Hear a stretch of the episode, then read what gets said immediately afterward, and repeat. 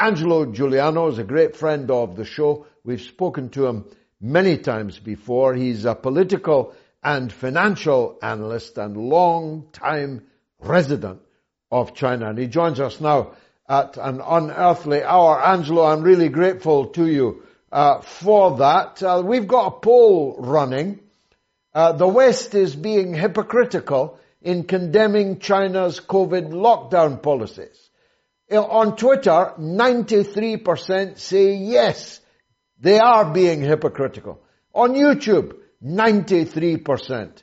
And on Telegram, 95%. So the hypocrisy isn't working.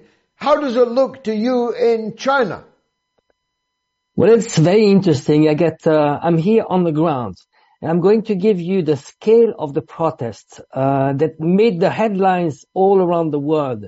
If you ask average Joe in China, you ask, did you see the protest? They will say, what?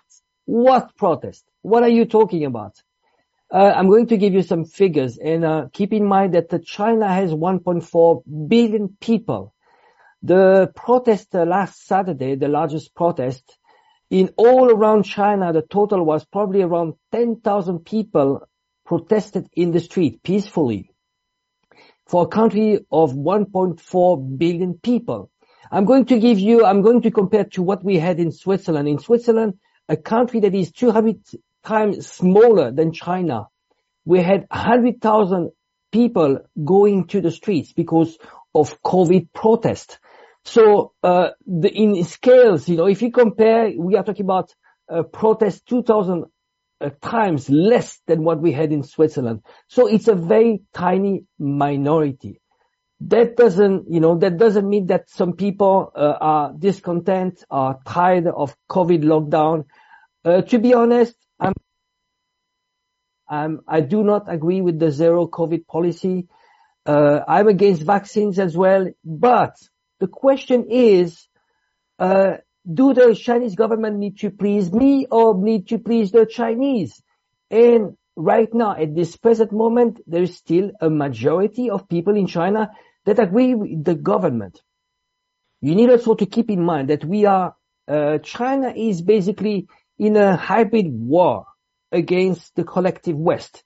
China has been attacked, has been attacked on many, many different fronts. In Xinjiang, terrorists have been financed by the US for uh, separatist, uh, uh, you know, they've been financing separatist and terrorist groups actually in Xinjiang. They've been funding separatist groups in Hong Kong. We had two attempts of color revolution in Hong Kong. And also, very important, China is very afraid of potential bio warfare. Uh, you saw recently in Ukraine, we discovered there were lots of bio labs uh, what those biolabs are trying to do is to uh, find some virus that actually would match a certain DNA. Well, uh, uh COVID-19 is not the first time that China has such problem. Remember in 2003, China had SARS. SARS, the spread was not as wide as COVID-19, but the lethality rate, mortality rate was 11%. So China is very, very afraid. So when you look from outside, it seems like irrational. Why would they go through such pain to contain a, a virus that actually is no worse than the flu? Well, there are more reasons. And Chinese people, they believe in their government because, you know, it's, it's a very capable government and they know that, uh, it's, it's ultimately to save people, to save life, but maybe there's also some reasons are, that are related to bio warfare. So important. Uh, there's also something uh, so very, very important that people need to understand that what happened in in China. You, uh, there is the foreign hands behind some protest here. Uh, it's uh, somehow an attempt of color revolution. How do color revolutions start? Usually they start with the legitimate grievances. Uh, they hijacked legitimate movement. So when you look at what happened in Shanghai, there were some Telegram channels, which by the way, those Telegram channels, they were open in October already. Some Telegram channels were actually monitoring the protest. If you look at who was in those Telegram channels, you had all the, the, the major Western news. You had CNN, you had Radio Free Asia, you had the New York Times, you had the sect Falun Gong, which is financed by USAGM, propaganda arm of the US. And very important, the people managing those telegram channels were all Chinese living outside China and actually also a prominent uh, dissident that was actually part of the 1989 color revolution attempt in Beijing, Tiananmen Square, which is uh, who's financed by some sh- sh- some uh, some NGOs. So you see, they were taking uh, those well, protests in Shanghai. They were taking orders from outside China. So very, very important. They are well, that's pretty. Let, let, let, me let me wind that back because that's quite significant uh, news that you're bringing us. You're saying that one of the people organizing the Shanghai protests, which, as you said, uh, reached around 10,000 people across the whole of China, uh, one of the organizers was one of the organizers of the Tiananmen Square events. Who is this person and where are they? Uh, while we are talking, I think it's uh, Xiu. I'm going to get you the name. I, I don't have it. One second. Uh, Zhou Fengsuo. I have it, I have his bio right here. Uh, Zhou Fengsuo was a key student leader who helped organize the great democratic movement in Tiananmen Square. Well, keep in mind, it was nothing about democracy there you know, there were savages.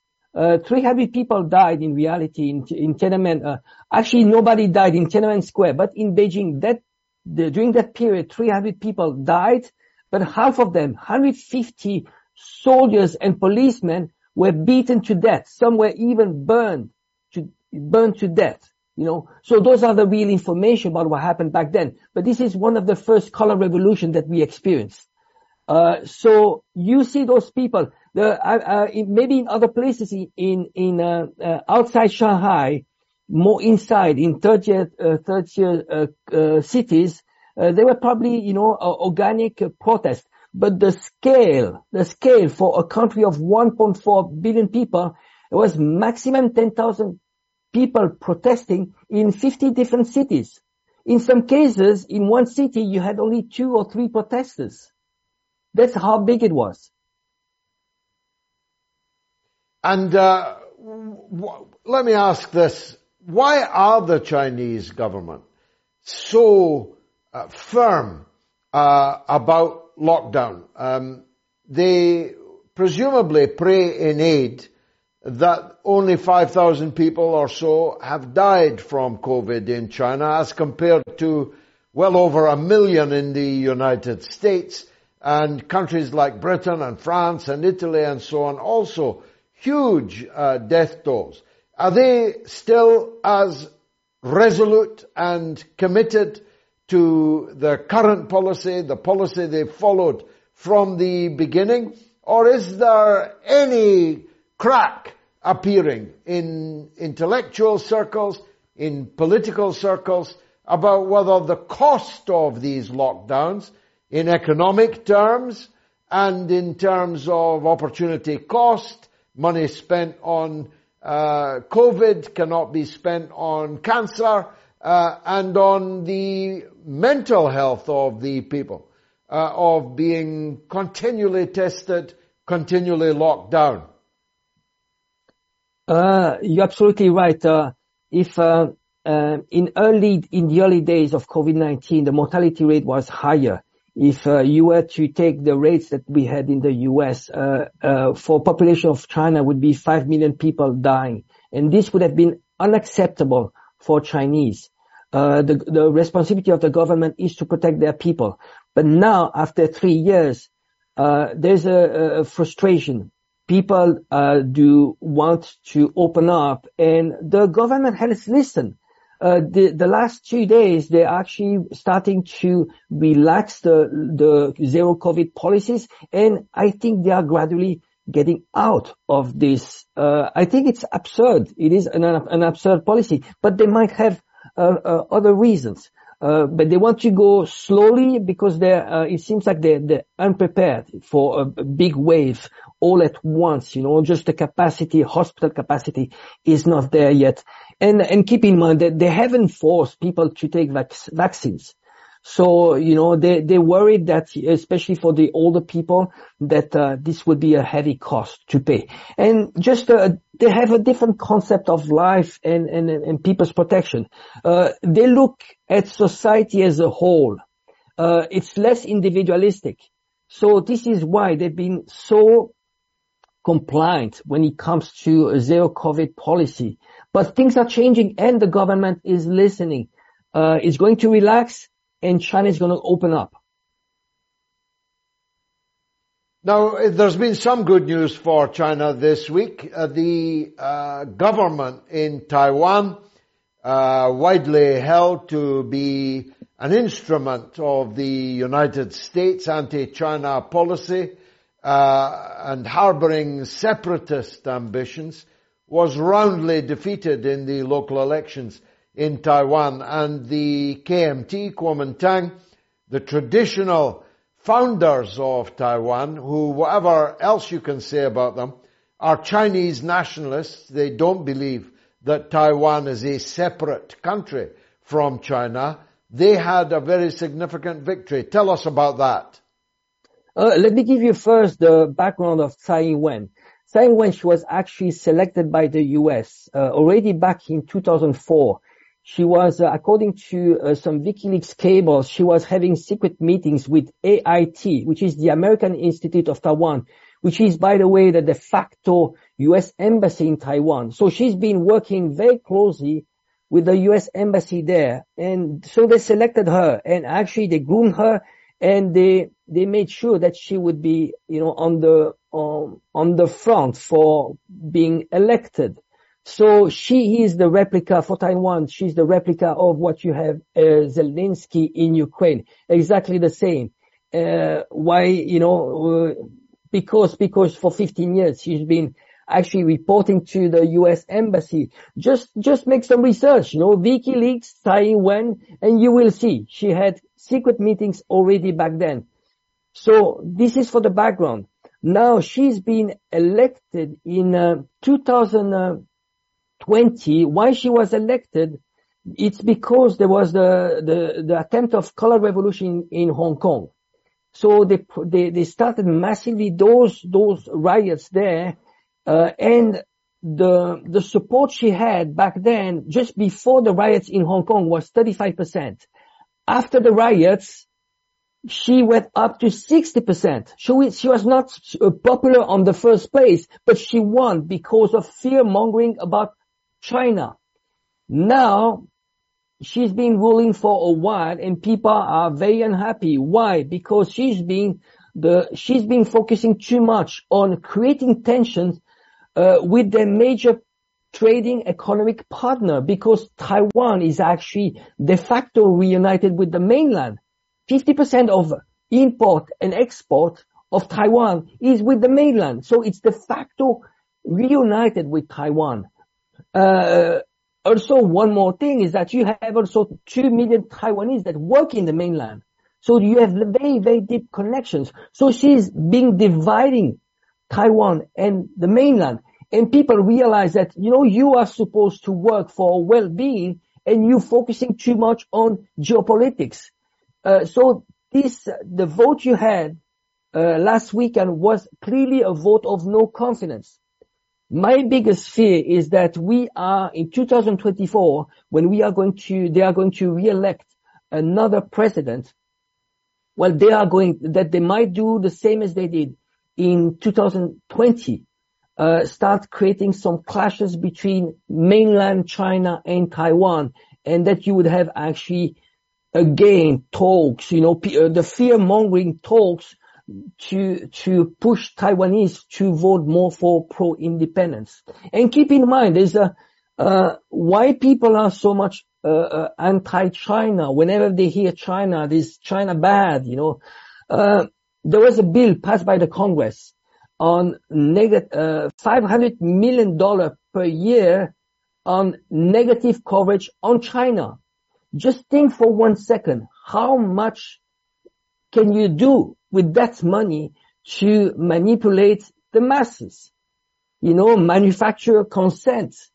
Uh, it's massive, the bad coverage you're having about China. But again, you know, you have deep pockets institutions that actually, this is the, the, the, the, the position of a loser. Why don't you fight China with, you know, normal means, trade, you know, uh, competition. Uh, there are other ways, you know, when you, when you are playing sports, why, why would you be, uh, go against the rule, uh, just to, to, you know, kill your adversary and, and, and, and somehow just to be on the front? Uh, you know, uh, paying for bad coverage of your opponent. Well, uh, uh, Angelo, uh, yeah, Angelo, let me, as you brought up sport, let me go left field on you. I'm looking at the World Cup. I'm seeing all kinds of countries, some of them absolutely tiny. Uruguay, for example, a population of 3.5 million, uh, only half of whom are men. Uh, so 1.75 uh, million men, and they're in the World Cup finals every single time. In fact, they've won it twice. I see other small countries like Wales, uh, for example, and many others. Uh, where is China? Why is China not in the World Cup? Why are they not better at football than they currently appear to be? Well, it is not the traditional sport in China. China has been going to football only uh, recently. China, they're good in other other sports. It's just it's just not what they do. I, I you know I, I'm Italian. I grew up in Switzerland. I started playing football in the street since I was five years old. You know, that's what you do. Uh, in China, what they start, the first sport they start playing are not, it's not football. You know, maybe, maybe they might have some interest when they go to high school, but it's not like something which is deep in our culture. In Europe, you know, in some countries like Italy, Spain, we, you know, we, we play, we breathe soccer, you know, that, that's, that's, uh, for a lot of kids, that's their lives. Uh, for China, you know, they like watching footballs, but it's not, it's not uh, a sport which, you know, historically China has, hasn't been much into sport, into, into uh, football, but it's getting very popular. Now you have kids starting early, uh, and, and probably we might, we might see China getting better at football in the future. Well, I hope so. Uh, Angelo, it's a pleasure as always talking to you. You've set us right on a number of things and I'm grateful to you for it.